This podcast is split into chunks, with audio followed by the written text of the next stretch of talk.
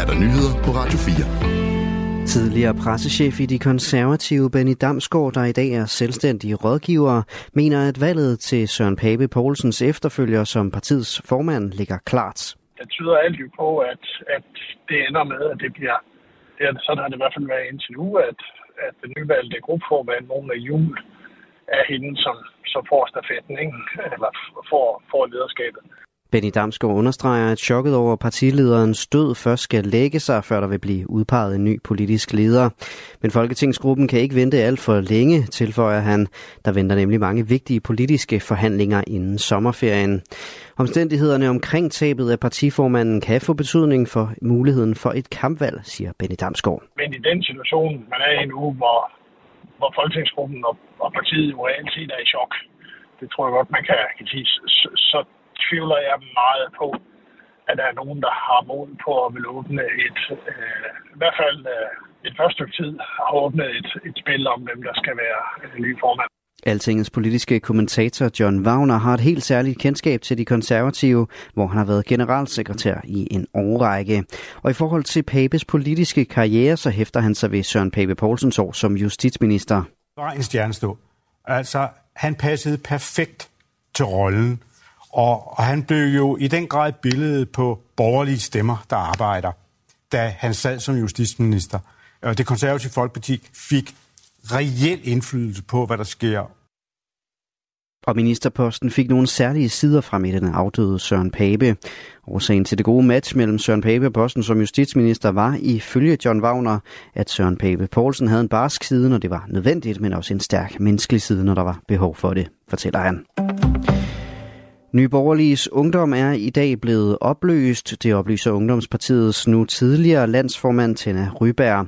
Det sker efter, at Nyborgerliges folketingsgruppe blev nedlagt i forbindelse med, at partistifter Pernille Vermund forlod partiet den 10. januar. Derfor er det simpelthen svært for os at se, at vi har noget hvad skal man sige, eksistensgrundlag i, i Ungdomspartiet. Øh, og det er fordi, at vi jo er dybt afhængige af selvfølgelig at have noget politisk eksponering fra Christiansborg. Siger Tina Rørberg.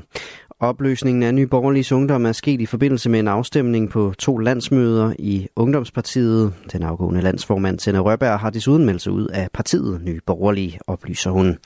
Forhenværende partiformand og partistifter for Nye Borgerlige, Pernille Vermund, meddelte i forbindelse med, at hun forlod partiet, at hun med hovedbestyrelsens accept ville oplyse nye, opløse Nye Borgerlige. Flere medlemmer har dog efterfølgende tilkendegivet, at de ønsker at videreføre partiet. Partiets fremtid skal ifølge Ritzaus oplysninger afgøres på et ekstraordinært årsmøde den 16. april i Fredericia.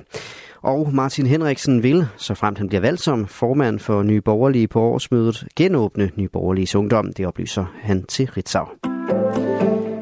Tre personer er varetægtsfængslet efter det knivstikkeri, der fandt sted ved en moské på Dorteavej i Københavns nordvestkvarter i går. Det oplyser den centrale efterforskningsleder ved Københavns politi, Kenneth Jensen. To drenge på 15 og 17 år er blevet varetægtsfængslet i 10 dage efter et grundlovsforhør, og i går blev en 61-årig mand varetægtsfængslet i 11 dage i den samme sag. Alle tre er sigtet for drabsforsøg. Efter knivstikkeriet i går blev en 27-årig mand kørt på sygehuset. Han er dog uden for livsfare. Vicepolitiinspektør Lasse Mikkelsen har oplyst, at de har god grund til at tro, at hændelsen havde relation til selve moskeen.